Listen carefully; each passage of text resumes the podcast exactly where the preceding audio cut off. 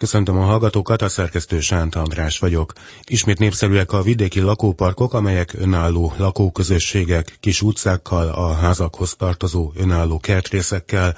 Az ingatlan tájoló szakértőjével, Mester Nándorral beszélgettünk a napjainkban legkedveltebb vidéki lakóparkokról. Időről időre megfigyelhetőek az ingatlanpiacon divat trendek. A 90-es években például a fővárosból sokan költöztek az agglomerációba. Akkoriban sok lakópark épült, hiszen volt rá igény, vidéken is. Most mi a helyzet? Az a helyzet, hogy a korábban kiköltözöttek egy része, ugye 300 ezer ember hagyta el Budapestet, annak az egy része 50-70 ezer ember már visszaköltözött. De azzal, hogy szinte megfizethetetlenek lettek a budapesti ingatlanárak, nagyon sok családban felmerült az, hogy még mindig jobban megéri az agglomerációba, egy jó környezetbe kiköltözni és vállalni a bejárást, mert egyszerűen csak azt tudják megengedni maguknak. Hadd mondjak egy példát, kevéssé ismert, nem túl messze van Budapestől Vecsés. Vecsésen három lakópark is létezik, és mind a három más. Ezek nem mostanában épültek? Nem mostanában épültek, az elmúlt tíz évben, illetve még most is épül a harmadik. Az egyik és a régebbi az egy ilyen amerikai stílusú lakópark, hatalmas telkekkel, nagy emeletes házakkal, még kiskereskedelmi egységek is vannak, és egyébként ízléses házak, egymástól eltérő, tehát nem típus házakról beszélünk a másik fajta típus az pedig az a nagyon koncentrált, több emeletes, négy-öt emeletes, tulajdonképpen azt mondanám, hogy lakótelepszerű mm. lakópark, ami ugyanúgy körbe van véve természetesen nagy falakkal. Ott az az előny, hogy közelebb vannak a település központjához, a harmadik lakópark az pedig ettől nem nagyon messze van, egy ilyen kétszintes, minimál stílusú házakat magába foglaló lakópark, ahol két-háromszáz ember lakik. Tehát ez volt vecsés. Mondok még valamit, ami szintén kevésbé ismert, Nyíregyháza. Nyíregyházáról nem szoktunk olyan híreket kapni, hogy lakóparkok épülgetnek ott. Egyáltalán olyan híreket szoktunk csak kapni, hogy onnan eljönnek az emberek, ugye Kelet-Magyarországról. És ehhez képest van ott egy lakópark, ahol 25-27 millió forintért egy olyan 70-90 négyzetméteres, viszonylag jó beosztású, új építésű, ezek két-három szintes épületek lakáshoz lehet jutni. Azt vélelmezem, hogy jó piackutatást végzett a beruházó.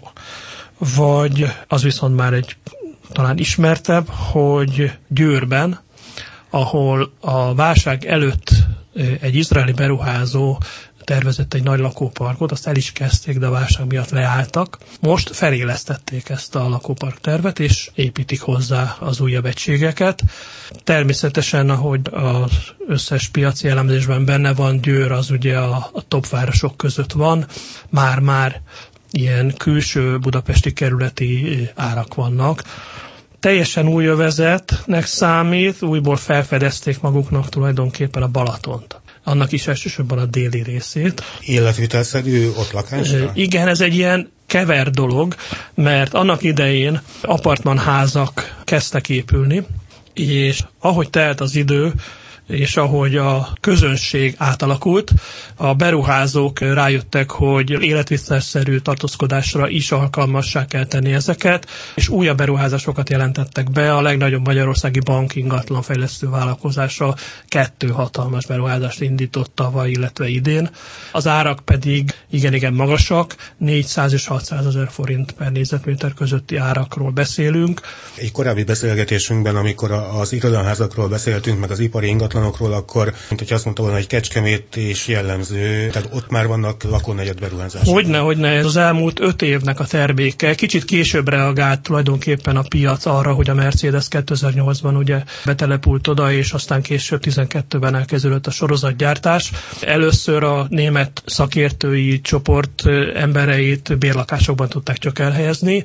Nem sokkal a sorozatgyártás megkezdése előtt elindult egy lakóparki beruházás, ami azóta be is fejező befejeződött, és újabb kettő beruházás van a tervasztalon.